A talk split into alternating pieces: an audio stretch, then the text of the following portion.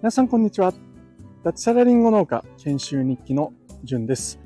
この放送は45歳で脱サラして長野県の限界集落に移住した僕がリンゴ農家になるための研修を通じての気づきなどを実際のエピソードを踏まえて話す番組です。この番組は Web3 上に農村を作るトマジョ DAO の提供でお送りいたします。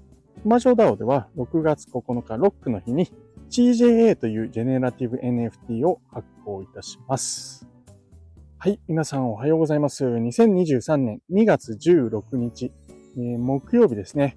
えー、今日も今日とて、えー、家の前、山の上から、えスタンド FM を、え放送していきたいというふうに思います。え八ヶ岳がですね、毎日見えるんですよね。で天気がいいと、奥の方にですね、えー、っと、南アルプスとかが見えます。槍ヶ岳の尖った山も見えるんですよね。よく景色なんて飽きるって田舎の人言うんですよ、こっちの人も。うん。10年住んだらそうなのかもしれないですね。僕はですね、ここに移住して、まあ1年以上今経ったんですけれども、えー、飽きないですね、景色は。はい。季節も変わりますし、えー、見た目、見る感じも違ってくるんですよね。今は八ヶ岳、まだ白いですよね。はい。ということで、えー、はい、田舎移住考えてる方、景色なんて飽きるよ、なんて言われますけども、1年ぐらいは少なくとも飽きませんという、はい、えー、ちょっとした雑談でした。すいません。で、今日のお話なんですけども、えー、タイトルはですね、NFT を簡単に説明する方法を考えてみたというお話です。えーえっ、と、一つのこと以外、ほぼノープランで話します。で、えー、この NFT って、えー、知っている方は知っていますし、知らない方は知らない。まあ、当たり前の話なんですけども、えー、知っている人がですね、この NFT という技術に今、すごくですね、え夢中になってるんですよ。えそれで、これをなんとか世間に広めたい。え日本の生き残る道はここだとかですね。えー、全く興味ない人にどうやって説明すればいいんだろうって、みんな疑問に思っていて、みんな悩んでるんですよね。あの、日本で一番ね、インフルエンス力があると、NFT 界隈ではインフルエンサーとして有名な池早さんですらですね、悩んでるんですよ。どうやって伝えるのが一番いいのか。未だに、えー、答えは出ていない。まあ、時と場合とか場面によってこう変えたり、スライドを使ったりいろいろしてるんですね。うん。で、そんなところに僕がチャレンジするのもなんだなと思いつつ、ただですね、えー、なんだろうな、わからない人にわかるように伝えるっていうことに関しては、わかっている人より、えー、わからない人の方が、えー、チャンスがあると思ってます。言いたいことわかりますかね？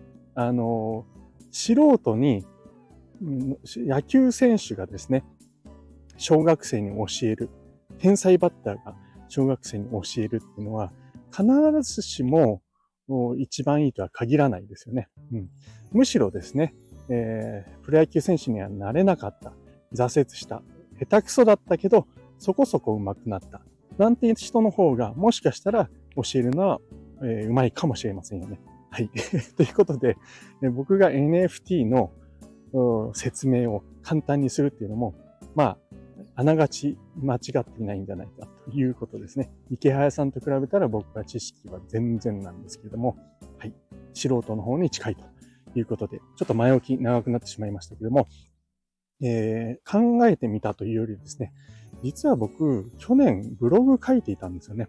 で、そこに書いてあった言葉がですね、我ながら、あ、これでいいんじゃねえかっていうふうに思ったんですよ。で、どういうことかっていうと、まあ、順番を追ってちょっと話す必要がもしかしたらあるかもしれないんですけども、まあ、ブロックチェーンとかですね、暗号資産、まあ、要は仮想通貨と呼ばれているものですね。これに関してはちょっとすっ飛ばして、まずいきなり NFT の話をします。NFT って何かっていうと、まあ皆さん画像、デジタルの画像という認識はありますでしょうか、うん、基本的にはデジタルの画像になります。で、えー、皆さんが思い浮かべるデジタルの画像って、いくらでもコピーしたり、送ったり、えすることができると思うんですね。で、これに対して、えー、比較をする、うんうん、まあ、これは何かというと、僕はですね、紙幣だという言い方をしています。はい。えー、1万円札としましょうか。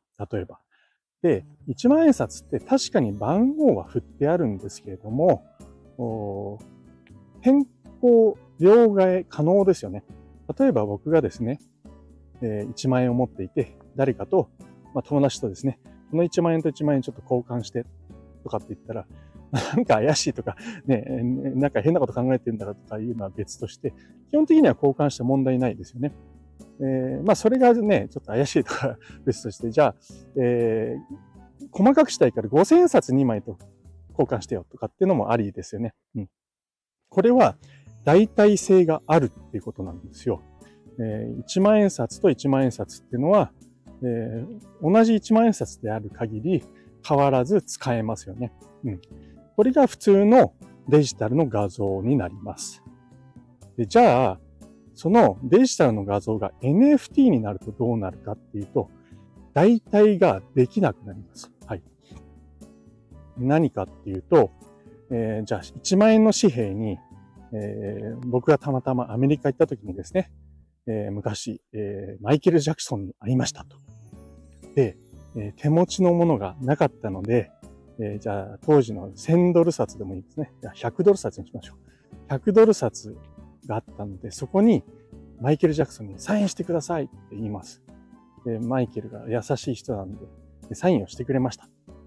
なった場合、まあこれ違法なんですけども、紙幣ってね、書いたりしちゃいけないんですけど、まあちょっとそれは置いといて、この100ドル札にマイケル・ジャクソンのサインが入っているという状態が NFT です。要は、代替が効かなくなるんですね。うん。あの、この100ドル札が、まあ、いくらの価値になるかは別として、えー、まあ、マイケル・ジャクソンのサインが入ってるっていうのに、さらにストーリーなんかがついたらすごく価値が出ると思うんですね。で、これをえー、他の100ドル紙幣と交換してくださいって言われたら、僕は嫌ですよね。それは同じ100ドルじゃなくてもっと価値があると思うから。あるいは人によっては、マイケル・ジャクソンのことなんか知らねえよって人に関して言ったら、もしかしたらそのね、サインが入っちゃってることによって、使えないかもしれないから、代替性がないですよね。使えない。なので、えー、逆に100、普通の100ドルと交換したくないって人がいるかもしれません。はい。なので、紙幣にマイケル・ジャクソンの、サインが入ったものというのは、代替性がない。これ繰り返してますけれども、えー、変、え、交換できないものになるわけです。これはいい意味でも悪い意味でもということですね。これが、えー、デジタル上の画像を NFT 化するということです。